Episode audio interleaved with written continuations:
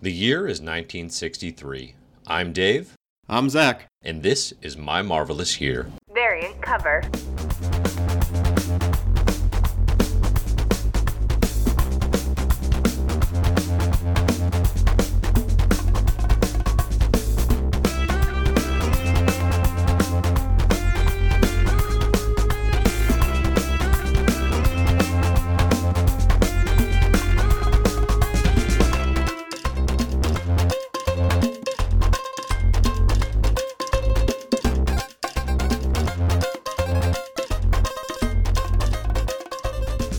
My Marvelous Year, the variant cover. This week we are talking about 1963, putting a pin in this year, which uh, I think is, well, I wouldn't say a strong year, but it's an interesting year. Um, it's kind of kind of historically pretty interesting the the way that we're starting to see the Marvel universe built up and the interconnectedness. Like it, it seems like they're they're really deciding that th- this is what they're gonna invest in long term, and uh, and you start to see the beginning of that with the Fantastic Four and Spider Man specifically. So uh, I'm excited to get into it and start uh, start talking about it.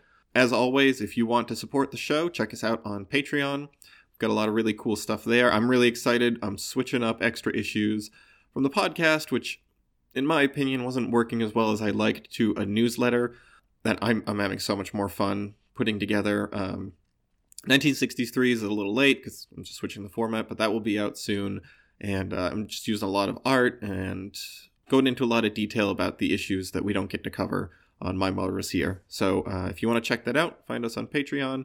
And oh, also the Slack through our Patreon channel is really booming. Like the last two weeks, it's really kind of exploded, and it's been a lot of fun. We had a really fun thread going the other day, uh, talking about what if the X Men was a like a workplace mockumentary like The Office, and assigning each character who who their X Men counterparts would be. Uh, my favorite was uh, Christina saying that Jubilee uh, Jubilee would play Meredith because she can't stop kissing everybody. Do you like that? Yeah. I, you know who I, if I was playing now, which I was not playing at the time, uh, I feel like Kevin would be an excellent uh, Glob Herman. Actually, going for a young X Men deep cut, I feel like they would I- be I a know perfect match. Yeah, we'll we'll get there, man. I just had a, I actually had a Patreon request on Comic Book Herald for a Glob Herman reading order. Okay. you can get real specific with those requests if uh, if you're supporting the the work here. So yeah, uh, no, it's awesome. The Slack channel's been cool. Um, definitely go check out My Marvelous Year elsewhere. You know, Patreon, Instagram, Twitter. Just again, search for My Marvelous Year, and you'll find us. Speaking of Patreon, that is where we do our our poll every um, each year that we cover on the My Marvelous Year Reading Club. And uh, let's let's get into this one. We have a walloping. we have a thrashing in this this week's poll. I don't have the question in front of me, but I believe it was something to the effect of who was uh, more essential to Marvel Comics' early success, Stan Lee or Jack Kirby? I, I think it was just so I didn't say early success, and that might have been part of the issue. And just to be clear, Stan Lee got 27 votes versus Jack Kirby's four. Oof. So I think it's it's not shocking to me that Stan Lee the Manly won dramatically. Um, it- again, like twenty-seven to four. I mean, he walloped Kirby. I think so. This is where we get into like issues of credit that I think have swung back around here in 2019, and and definitely like in the in the wake of Stan Lee's passing this last year. I think a lot of people you saw love and adoration for the man and his works.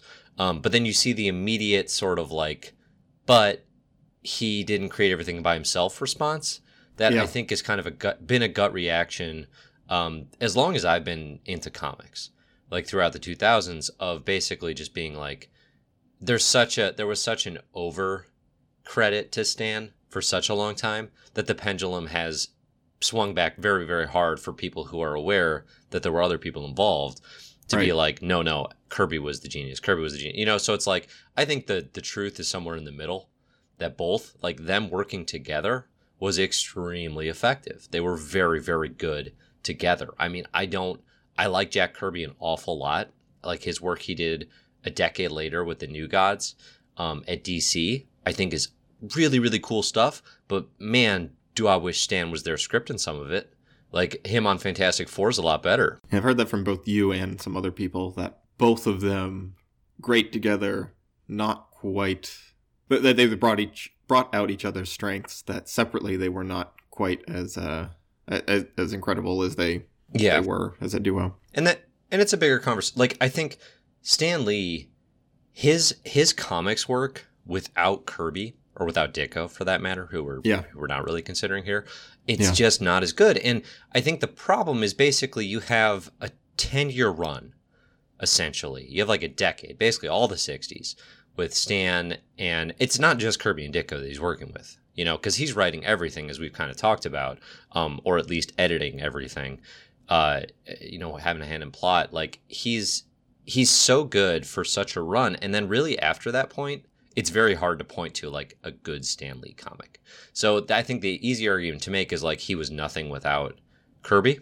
Yeah, You know, um, whereas Kirby went on and made interesting comics. He created the Fourth World at DC. Yeah. Like he was still full of really cool ideas. I think unquestionably. Um, I think a lot of people break this down into Stan Lee wrote, Jack Kirby drew. yeah. When when I think there's a little bit more, uh, you know, of a, a dynamic partnership there, where like Jack Kirby was doing more than just the drawing. Like he was still coming up with ideas. he was plotting. He was Yeah. plotting. I mean, like, but, but he does not. I mean, it, uh, the official Marvel line, especially in the comics at the time, is no. Like he was doing the art. yeah, Stan Lee was doing the writing. Like right, right, and that's the way it's credited until until a bit later in their in their publication history. I mean, I do think like this is where we. So there's this thing called the Marvel method, and it's a style of creating comics. Are you familiar, Zach, with the the Marvel method? Uh, I've heard it, but I'm not not too familiar. Okay, so basically, what it is known as today, the way that it's been explained to me, is basically it stems from Stan Lee having basically too much work on his plate, and rather than scripting out every every beat and every plot point, you know, panel by panel. So if you've Yeah. ever read like a comic script, you might see like careful details of you know the panel, what it should look like, what should be happening, and then Yeah. on you know so on and so forth throughout the rest of the issue. Um, you know, I, I encourage everyone like Google Alan Moore scripts to see an example of like the the um, preposterous lengths that that Moore could go to in this like beautiful prose of detailing everything from color to smell to scene to whatever for the artist. Yeah. Stan Lee was not doing that. I think No. pretty quickly. Um, what he was doing, the way that the way that I think like Lee would describe it in the Marvel method was big, broad plot points. Like here's the direction of the story and kind of here's what happens, and then letting the artist fill in the rest. And what that leaves a lot of room for um, is is all the detail and is what is actually happening panel to panel. And then Stan would go in and write in the dialogue, um, basically once he'd gotten these issues. So I think there are some serious questions that remain about like collaboration and the process and exactly who who was doing what when. I my take again is always I love Stan Lee. like so much. I think he was an incredible ambassador for comics. I think Yeah. he was honestly a really really fun imaginative writer and I don't think he would have been nearly as good without Jack Kirby's contributions. You know, and and vice versa. Yeah, I mean, I think part of the reason why people are so drawn to thinking of him as as the bigger deal is he was a great salesman, Mhm. both for Marvel comics and himself as as a property. Yeah. right. That and Jack Kirby. I mean, Jack Kirby didn't fill that role. That was not where where he was working. So, like, part of me like worries that people just kind of fell for it. I don't know if that that's too strong. That that makes it sound like it's a little more like sinister than Well, there are some there are some pretty obvious things that I look at now. Like when I was growing up, it, you know, watching like cartoons announced, they would be announced by Stan Lee. right. And it'd be like like I remember watching the Fantastic Four animated series in the 90s and and Stan Lee would come on and tell you all about these characters he created and what's going to happen and I I just thought that these were this was his deal. I mean for a long time. I Right, thought right. everything Marvel was Stan Lee. And that's where you get like misnomers like people saying, "Hey, thanks for creating Wolverine" after his passing. And it's like Stan didn't even create Stan was done writing comics by the time Wolverine was around, certainly by the time he was popular. So Yeah. you get a lot of like I think somewhat misunderstanding where it's like people associate him with Deadpool. And it's like Deadpool came, you know, well after Stan was writing comics. You know, and that's the thing you'll find in comics is is who created what and who did what is is a big part of it. I think if we really look at just like the question, because obviously it's gotten bigger, you know, I, I think just because it's it's interesting to me the way people perceive the Lee Kirby dynamic. Um, if you're actually looking at 63, you know, and just looking at like, okay, in this early, early stage, who's who's doing more heavy lifting, I guess, um, to really make. I think really what we're talking about here is Fantastic Four. Like, who's making the Fantastic Four so interesting? I for me, it's such an even split.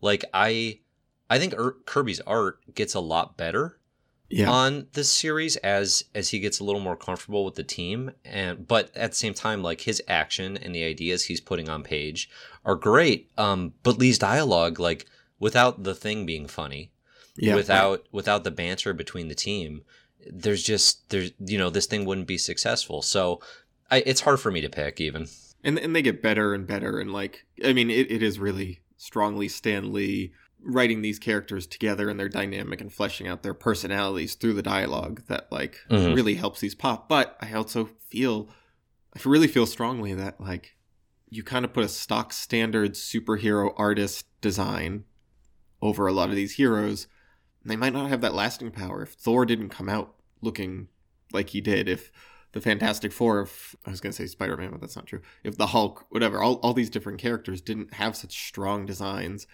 I think there's a good argument also, if we're talking just on a purely art level.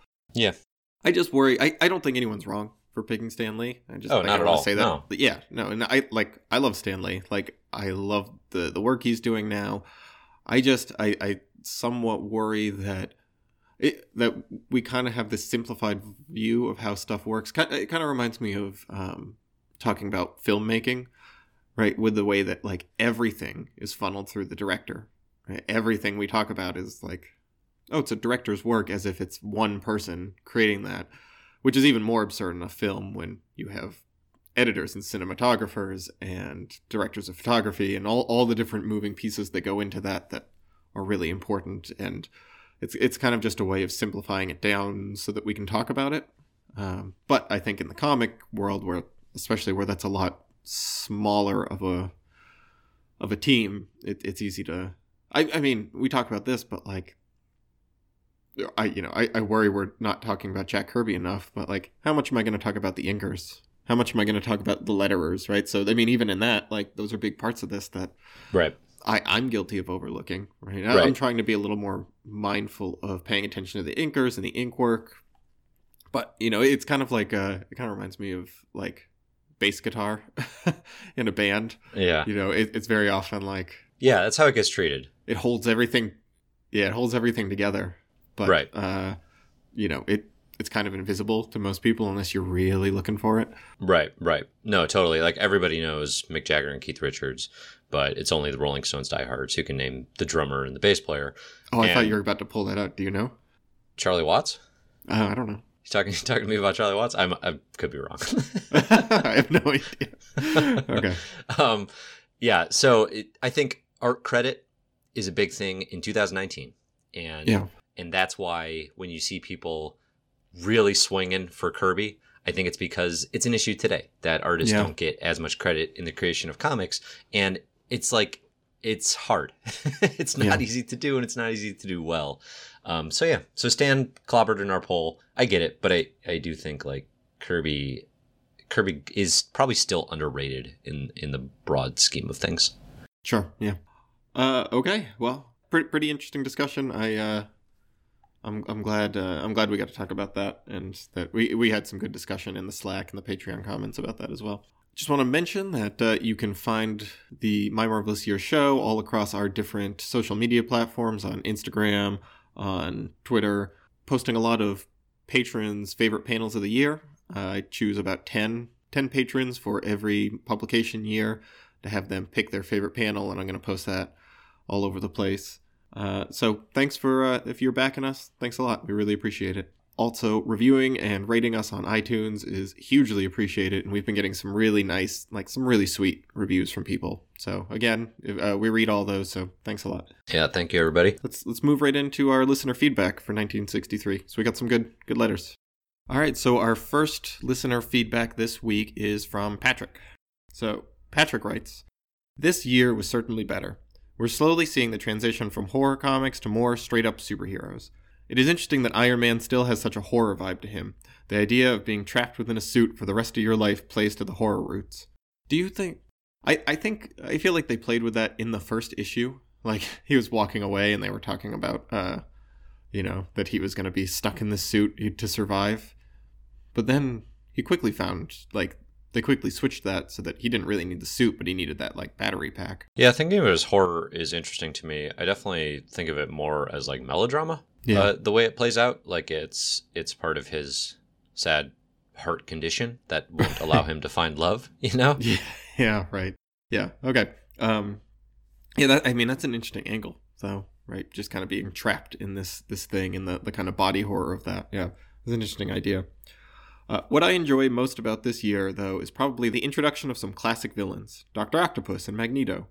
Dr. Octopus is himself right out of the gate. I don't feel that he changes much personality wise or even goals wise. While he gains a deeper understanding of who he is, this version of the character is pretty much classic Doc Ock. Then there's Magneto, the X Men villain. I would argue that the X Men are not the X Men without him. He represents the opposite of Xavier. His ideology will be important to the fabric of the X Men narrative.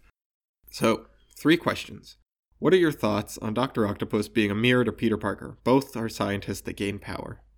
Uh, I mean, I think that's an interesting idea that the comic doesn't play with at all at this point. yeah, it's not really there in the origin. That's definitely something that has been developed um, in you know the Spider-Man Two movie Yeah. directed by Sam Raimi and and no one else contributing to and um and uh and the PS4 Spider-Man Huh. game most recently. I like that I like that narrative Mhm. construction where they are similar and friendly. You definitely don't get that here. Um I guess it's kind of like a you know, what if what if the scientist scorned used his powers for evil? Those are fun villain archetypes, right? The, like the holding up the dark mirror to the hero. I just uh, I don't know if I see that here at all. At least like not even subtextually, like let alone in the text. Yeah, I mean, even just thinking as as Ock continues throughout the '60s, I don't.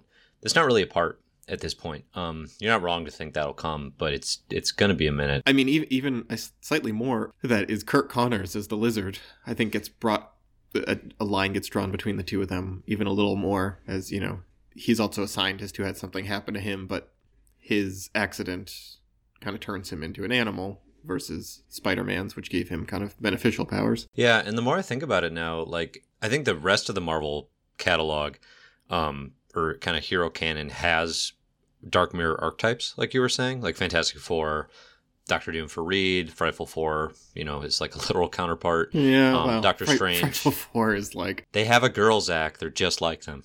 yeah, yeah that, that's literally as deep as it goes. is that their Um, genders match up? Doctor Strange has Baron Mordo. It's obviously like a one to one. Uh, but Spider Man actually doesn't really have that. There's Yeah. not like the teen with powers who is actually a bad guy. hmm. Yeah, that's an interesting point. He just fights all grown adults. yeah, a lot of science though. There is, I mean, that that is a kind of reoccurring thing. Is that Sure. everybody like he got his powers through science gone wrong, and so did everyone else. but so did everyone else, Yeah, I mean, not just in the Spider Man canon. yeah, right. Uh, question number two: Who's your favorite villain of 1963? Uh, Sandman. At least this year. Sandman. Sandman was it just maybe because it's the most fun issue, but like Huh. Spider-Man fighting Sandman was really fun and like felt like the most dynamic villain for him to fight. In the most like, oh, how's he gonna stop this guy? well, I mean, turns out it's a vacuum cleaner, but uh, it's yeah, a good good fight. That's interesting. I I would probably go Magneto still. Uh, yeah, Um, yeah. I just I love his design. I love that Kirby helmet. Uh, I I kind of I kind of enjoy because he's had so much complexity added to him over the years, going back to just evil villain Silver Age Magneto. Um, is kind of like just a strange. It's almost just strange to see, knowing how sort of like nuanced he has become. yeah. Um, but yeah, I think he's probably my favorite with the most legs from this time period. Interesting. Uh, so finally, Patrick asks, "What is your secret mutant power that you have tried to keep hidden?" wait, wait, wait, wait. Um, I want to guess yours. Are we gonna reveal these? No, I was gonna guess yours, uh, which is like untying the uh oh shit, what's what's that uh that big knot that Alexander the Great cut through? the, un- untying the the enormous messy continuity of of superhero comics. Uh, yeah, I mean, as mutant powers go, it was it was less prevalent and and easy to hide. I'm going to be honest until this point in time. Um, but yes, you did out me. That is definitely what what I guess my mutant power would be. I feel like yours is a is like an uncanny, if you will, ability to pick up podcast editing. And, oh, thank and, you so like, much. In like, I mean, because you were brand new to this, right? Yeah, I never edited anything and, before. And I can tell you that I tried, you know, when I started, like I, you know, doing my own thing, and it's not easy. So I feel like you took to that with like a forged like understanding of of technology. Oh, well, thank so, you. That's so nice. Yeah. This this just turned into uh the uh, the coasts compliment each other. tell me why. Tell me why else I'm great. uh, oh, and Patrick also finishes up by saying, "You guys are awesome. Love the show." He signs it, "Master of the Marvel Arts, Nerd Supreme." Thank you, Patrick. Okay, so uh, you want to do the next? All right. So next we had a note from Mariano. Says, Hello, marvelous guys. Mariano from Argentina here, giving my feedback on 1963 comics. Despite having two new titles like Avengers and X Men, in my opinion, 1963 wasn't a great year for Marvel Comics. The Fantastic Four series seems stuck with serious mistakes in the script that are really awkward. Fortunately, we all know that great issues are coming in the following years. The Amazing Spider Man is the best this year, with Steve Ditko showing off his talent. The other series are still, quote unquote, under construction. Sometimes I think Stan Lee and Jack Kirby are doing too much work that keeps them from doing their best. Let's see what 1964 has for us thanks for the love and effort you put in all this. Yeah, thanks, I, I, think, yeah, thanks, Mariana. I, I think the the workload thing is something we'll talk about in um in upcoming years as we read, yeah. but definitely, definitely that's a real concern. I think for both Stan and Jack, um, where they are they're just like machines at this point. It's it's incredible point, how much stuff they're putting out. Yeah, um, I I think like that's that's part of what you're getting with this year, but also you're just like the kind of the training wheels are still on the whole like new superhero universe genre. I I do think too like it's hard it's kind of hard to imagine. I guess we even see it today. Like when publishers come onto the scene and they're like we're going to launch a new superhero universe. You hear that today and you're like that's a crazy idea. like like that is that is absolutely nuts. Like we have them and it's not like Marvel wasn't in that different of a scenario even though they had uh, like a publication history loosely. You know, like they were DC was still there, and DC's still DC. You know, and like before Marvel comes on with the Silver Age, even like DC's bringing in Silver Age Flash and Silver Age Green Lantern and the Justice League. Like all this stuff is built in the DC world before Marvel launches Fantastic Four number one.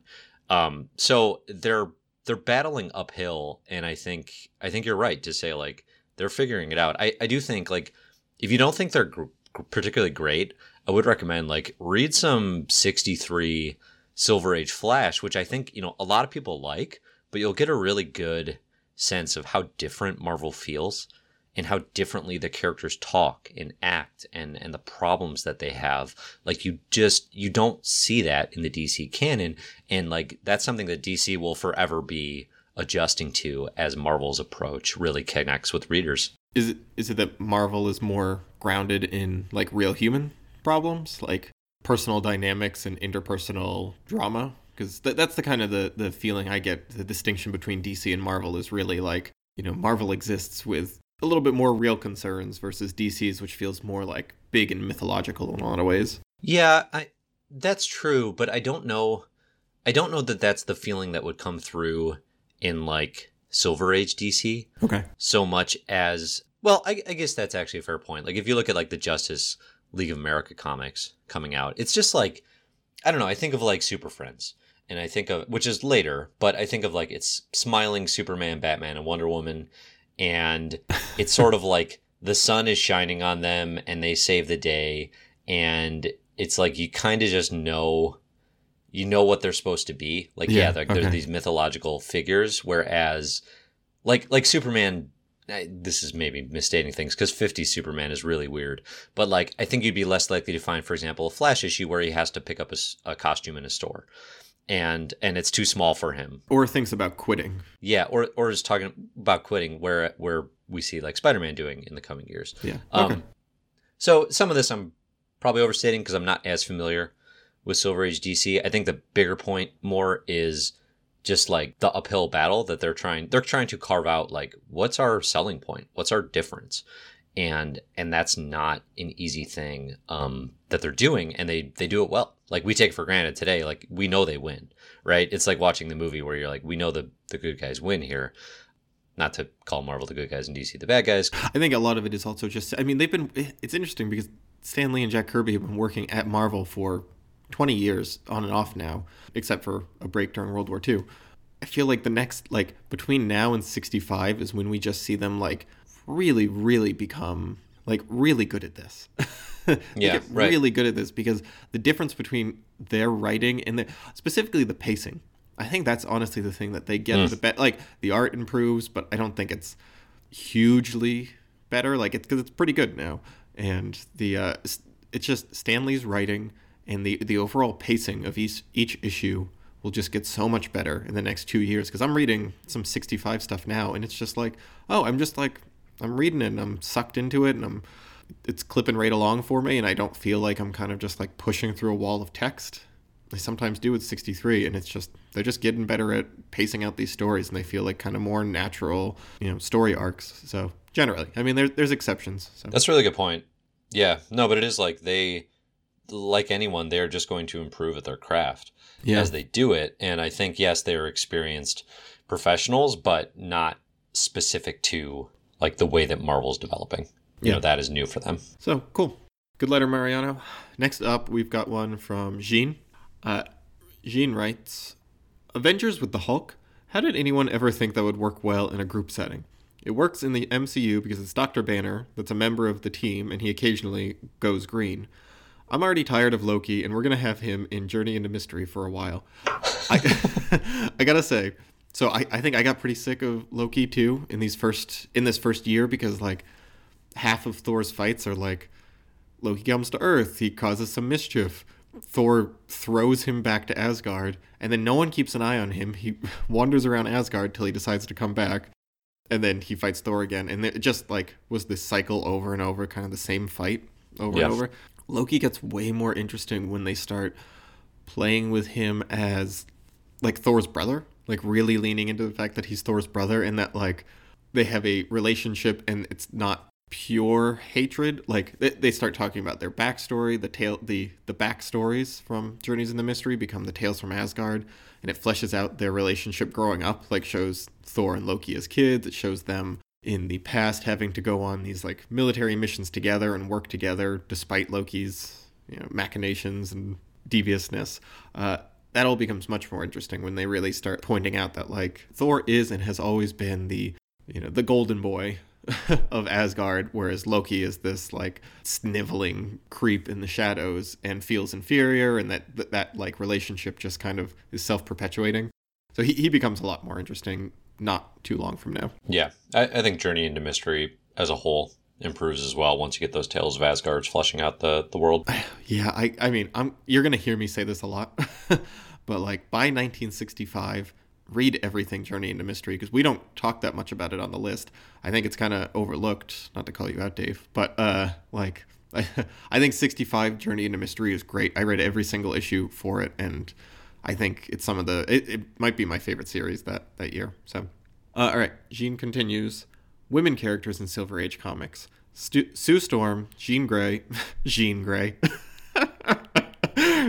uh, Jean Jean Grey. Uh, Janet Van Dyne. They tend to be afterthoughts on their team and just don't get the respect from their own team members. For both Sue and Jean, I suspect so many of us are looking back on these issues with what these characters become and are aghast. The babying and treatment that these characters get, or in Jan's case, their actual characterization is so silly and so wrong. Given the love interest in the other books, Thor, Iron Man, Doctor Strange, I wonder if Stan just wanted these female heroes along as love interests. Luckily, other writers fare much better with these heroes when they take them over. I think that's true. Uh, I like the way Dave put it, which is like the dadding of Janet Van Dyne by Hank Pym. like that they kind of are just treated like silly females. Not even treated like silly females, literally called silly females like several times. So, yeah, it, j- just that they're all these like, you know, precious airheaded little dolls that need to be taken care of is very frustrating in the beginning. And not not just because of the misogyny, but also because it's not interesting. Sue Storm is an interesting character and can be an interesting character, but not if she's just like always curled up in the corner fretting or Reed scolding her. Yeah, no, there's definitely uh I don't know. I don't even want to call it like a product of the age defense, even though that's obviously a part of it. Yeah. Um yeah. just because like these the characters just they'll get a lot more interesting. I mean, I don't. I, we do try to call out like like Janet. I actually think is one of the best parts of the early Avengers, just by Yeah, she's virtue of having some personality and, and Yeah. a sense of humor. Um, which you know I think we talk about a fair amount. But yeah, like Susan Storm, she'll she, and even even within this era, all of these characters will get more to do. Um, and they'll become more confident in their power sets and more confident in their ability to contribute. Uh, but it starts out pretty rough, so I don't, I don't think it's great. Yeah, and the, the product of their age thing is, um, I, I mean, I think that that's a real like blanket look at like, oh, it's the the fifties, the sixties, like Yeah. just sexist because uh, nineteen like nineteen sixty two. I talked about this um, in extra issues nineteen sixty two, in the context of um, discussing love romances, the the romance comic that's going on. now, Which I, I'd say anyone should check out one of those issues from around there. They're they're pretty interesting. But this is when like second wave feminism was blowing up, right? So like th- this this is the midst of you know quote unquote women's lib uh, is happening, and and th- this kind of feels like in willful defiance of what is happening in the culture. So it's it's not like th- this wasn't being talked about, you know, that like women's agency and women's uh, place in the workplace and in the home and those those dynamics and those relationships weren't being discussed in a, a broader cultural context because they they were actively being talked about right now and it feels like they're not touching on it. And they will actually. I mean Stan Lee it's funny because like for all the all the things that like Stan Lee feels pretty regressive on early on i feel like he kind of gets with the picture pretty soon. The the anti-commie stuff all's pretty ham-fisted at first and then i feel like he has some interesting things to say about it eventually even though he was clearly part of it at the beginning. Yeah, I mean, I do think like Stan in particular and, and Jack definitely like these are pretty open minded creators. I think like they're open to learning um, as these things progress. I mean, definitely like I mean, I, I hear what you're saying about uh, like a decade from now in Marvel Comics, you'll see the term women's lib like every other panel. You know, like when they start introducing characters like Valkyrie and stuff, like it starts to become a really big part of like 70s Marvel. Yeah. So definitely the writers and the storytelling like weren't weren't really privy to those conversations or at least certainly not incorporated in their comics Yeah. until significantly later. Yeah. Um. All right. Uh. Jean continues. I keep saying Jean. It's Jean. Jean. Jean continues. Couldn't Stan Lee find a book on science? I've been waiting for Iron Man and X Men to be in the list so I could rant about Stan Lee's complete non understanding of science. According to him, transistors are like nanites of today, except for the thinking part. If he actually opened up an encyclopedia, he'd see they aren't as miraculous as he makes them out to be. And magnetism. Magneto uses magnetism for so many things that couldn't actually work. Add any kind of radiation into the mix, and those are those are all miracle working sciencey things that Stan gets wrong. Unfortunately, the worst is yet to come. I love I love dumb comic book science. Like I don't to me that's a feature not a bug. Like of Silver Age comics. If you're if you're reading these looking for real scientific explanations, like you're yeah, you're in the wrong place. I mean like it's just it's it's science fiction with the loosest understanding of the concepts you're talking about. And like that'll become a little less prevalent. I think it's funny. Uh, I, maybe I'm not as on board as you.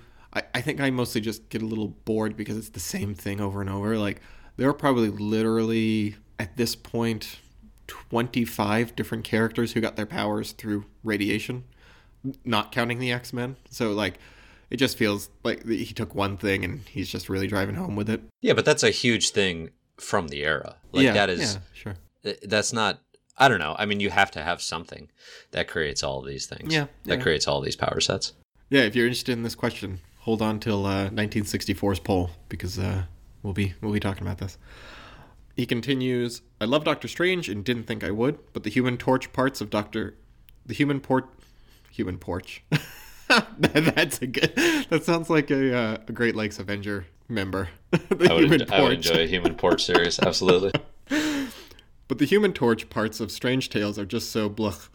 I just feel his characterization in these stories doesn't go with the characterization in the main FF stories, which I kind of agree. He's just like without the rest of the team, Johnny Storm is just he's a teen with powers. I feel he's the most uh, he's the most clear stand-in for teen readers uh, of any of the characters during at this period. Yeah, I mean, there's a reason that by by 65, Torch will be you know booted from Strange Tales in favor of uh in favor of Nick Fury.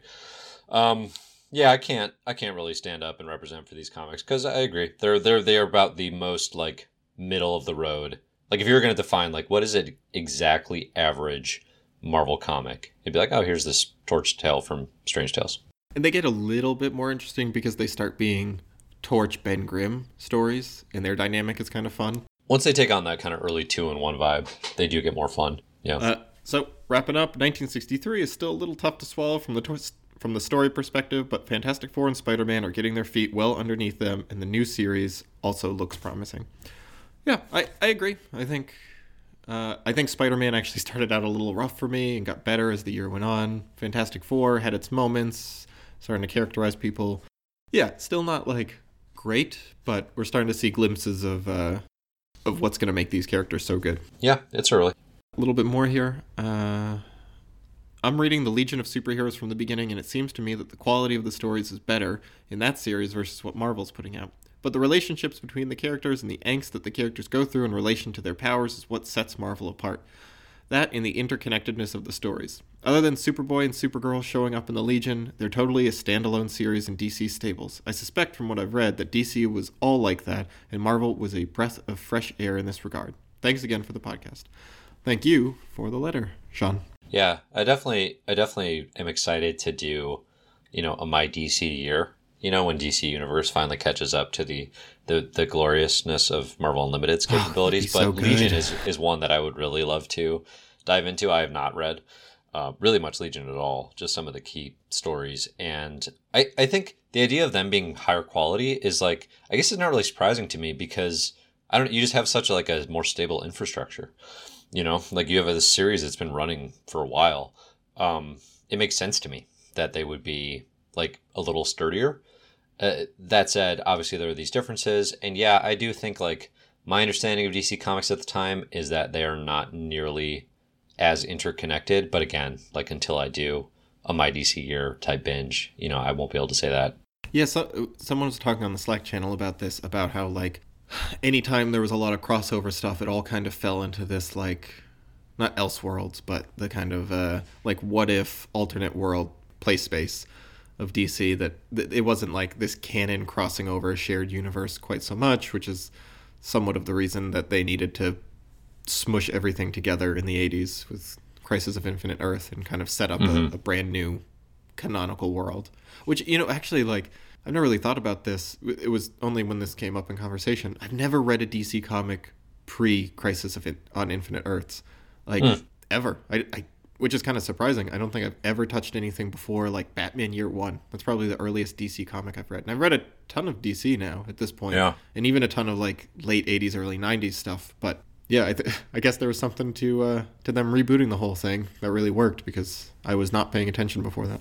Well, it does mark it does mark this sort of like barrier in DC continuity. Yeah. Where it is like, well, if you go past 1985, all of that stuff gets, you know, rebooted and, and like returned anyway. Mm-hmm. So kind of why bother if you're interested in what the, what the characters are like today? Yeah. Um, which I think, well, it's, there's a much bigger DC conversation, but like it does make the universe a little I don't know. It's a little easier if you know that there's like a firm line in the sand yeah. somewhere. But then in some ways, it's like, well, but all that stuff before didn't count. It, it raises complications as well. Yeah.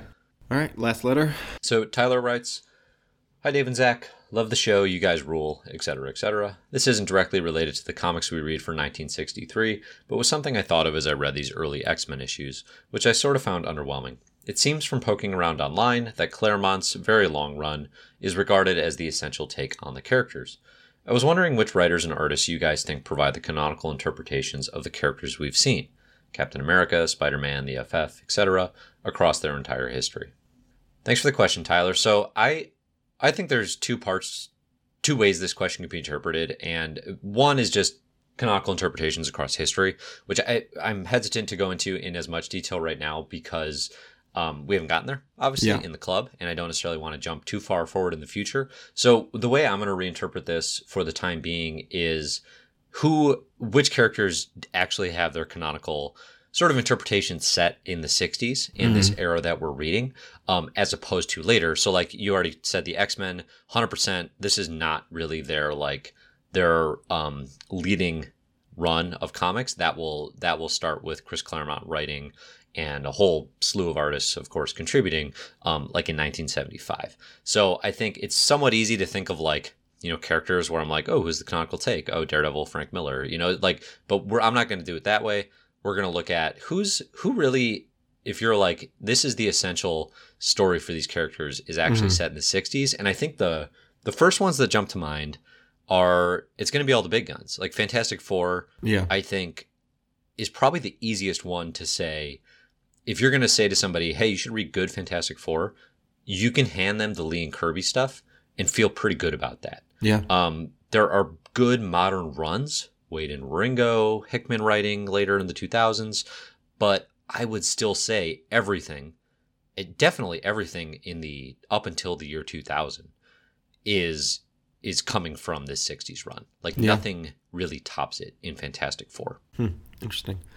Yeah, yeah. I mean, it, it all seems like all this matters, right, for the Fantastic Four. Like, Mhm. there's, there's stuff that's happening in the next two, three years that feels like, yeah, this is all stuff that's going to inform these characters from now on, right? Like, and we're, we're really finding out who they are. And Spider Man as well. I mean, I feel like, Spider Man's a little trickier. I, I think. I think his Lee Ditko and then the John Romita stuff definitely, definitely is the canonical. Like you should read these first 100 issues, no matter who you are. uh um, because they're great Spider-Man stories. I there are like two more parts to his history up until the year 2000 that I think are that add to the character in a way that like I don't think necessarily Fantastic Four gets added to. So what are the, what other characters? I guess is the tough one. Um, so I mean, Doctor Strange, I don't know that enough enough about to say like. I mean, he I would say he does. does he okay because his, his world is not built up that much right now. Like, Or when I say when I say he does, I would say this the 60s is the canonical Doctor Strange. oh, okay, gotcha, gotcha, gotcha. And To what me. about what about um? Thor, I would say no. Yes, that's who I was gonna say. actually, I quite like Thor. yeah, but I would not say this is the go-to run. That's going to be in the 80s with Simonson for me. Oh yeah, I mean Simonson finds like such cool stuff to, to pull out about the Thor stuff, but like, yeah, yeah, I don't know. I, I really, I'm just like, I'm really loving Thor. Has been like, I've never been, I, I haven't hated Thor, been against Thor, but I've never been a huge Thor comic fan, and this run through of the the marvelous year has turned me into like a big Thor fan, Yeah. but in the '60s. So No, it's not, it's not that it's not good. It's just I don't I and, and like I think if you asked Walt Simonson, yeah, um, he'd say Kirby's the king and that his his work on the characters absolutely shapes his run. Um, would be my guess. yeah. But uh for my taste, definitely say the 80s. You don't think like the the real like heart of the character gets found until Simonson comes on? It doesn't get expanded quite the same way. No. Yeah. Um, who else do we have then? Uh, Cap, definitely not. Um, Avengers, definitely not. I guess I, you know what I'm thinking of when he says like canonical versions. I'm thinking less like the literal canon of the details of these characters, and more like when you think about Daredevil, like what are you thinking about, and who found that like that core to the character and brought it out, right? So I'm thinking Like what creative teams like Right. like made that happen, right? Like what runs? Right. So I'm thinking like for Daredevil, right? Daredevil's a good example because I think when you think about Daredevil, you think about I mean, you think about his blindness, you think about his uh, his job as a lawyer and the fact that like um, that interplay between his day job as a lawyer trying to fight within the system versus his night job of like you know, fighting for when the system fails and the like the tension between those two, and then him fighting against like corruption rather than Stiltman, uh, is um, it is like such a big part of that. Like bringing Kingpin in as a Daredevil villain, you know, versus him fighting like big mechanical superheroes or Yeah. Namor or whatever, right? Like that that kind of like that feeling and who found that and who like realized that like this is what makes this character tick and this is the world that he works in Right. and it like solidifies that so I, I think you're right like i think fantastic four and spider-man to a degree are i feel like they are the spider-man and fantastic four generally that we'll we'll always know Yeah, uh, Doctor Strange it, it fits the bill as well. I I think um Nick Fury actually is probably another Yeah. one oh when he comes in in a couple of years yeah where yeah when we get to him his 60 spy stories um and dealing with shield i would say and especially the one Mhm. once uh jim steranko the artist who we'll who we'll talk about quite a bit um gets to like define the character and just the style and kind of the coolness of him being a spy i don't think anything yeah really touches that either. But otherwise, I would say most of the Marvel canon that we've talked about to date or that people are familiar with uh, will get like interpretations that that become yeah like you're saying with daredevil like really what when we think of the characters today what do we think of? I think most of those will come later. Um i don't know if there's anybody yeah. is there anybody we're skipping? I mean hulk ant-man like neither of them seem like they have anything Yeah. to them except their power. Like they don't have personality. They don't have like they don't have an aesthetic to their world right? I feel like each of these characters you can think of them and like immediately place them within like what kind of setting they work in and you know spider-man has spider-man and daredevil work in new york city rooftops but like Yeah. in kind of different ways a little bit and that you kind of feel that existing fantastic four exist in this science world of you know cosmic science I guess Iron Man is the one other that people would be looking for, and he's definitely canonical. Definitely comes later. When you think of Iron Man, for me at least, I think of him being an alcoholic, um, and then I think of him Yeah. being Robert Downey junior So one of those comes in the late '70s, and then one of those is reimagined by Warren Ellis in the mid 2000s. so i guess we actually kind of did end up talking about his question like fully I had a feeling I wasn't gonna be able to help it. Um, oh, Yeah. well we did a good maybe. job doing it without like really spoiling anything for people i think Yeah, I hope so. Yeah. Yeah. All right, so that's our uh, that's our listener feedback. Thanks again, everyone who sent in some letters. We really love hearing from you, and obviously they're great great places for us to launch our discussion. For 1964, we're going to split that into two years again, split into f- two episodes for February 11th and February 18th. If you want to get your feedback in for the 1964 comics, please get that to us at mymarvelous.year at gmail.com by February 19th, end of day. Keep listening for outtakes and deleted scenes from our 1963 episode, in which Zach and I uh, potentially make fools of ourselves, Mhm. and, and we do not actually broadcast that, but we'll share it here with you for the variant cover episode. Yeah. Again, if you like the show, um, check out My Marvelous Year, subscribe, rate, review wherever you're getting your pods. That will greatly help us. Uh, in the meantime, of course, as Zach said, you know, get your feedback into mymarvelousyear at gmail.com. We look forward to hearing from more of you as we continue this ride through Marvel's 60s and, of course, all of Marvel's history. And as we kind of talked about today, um, the comics keep improving. They're going to keep getting better. So, so stay with us because we're going to get some really good stuff going Yeah. into Yeah, 1964. for sure. Oh, and hey, if you know anyone who uh, who you think would be interested in Marvel Comics or checking this out, uh, just let them know about the podcast. Uh, I mean, we'd really appreciate spreading our audience more, getting getting this into more more people's ears, and uh, you know, I, th- I think we'd really appreciate you uh, helping us spread the word. Yeah, cool. Uh, just final credit here. Music for My Marvelous Year is by Disasterpeace. Thank you to Disasterpeace, P E A C E, for the awesome intro song. It's an important spelling. I, I would have gone P I E C E, you know?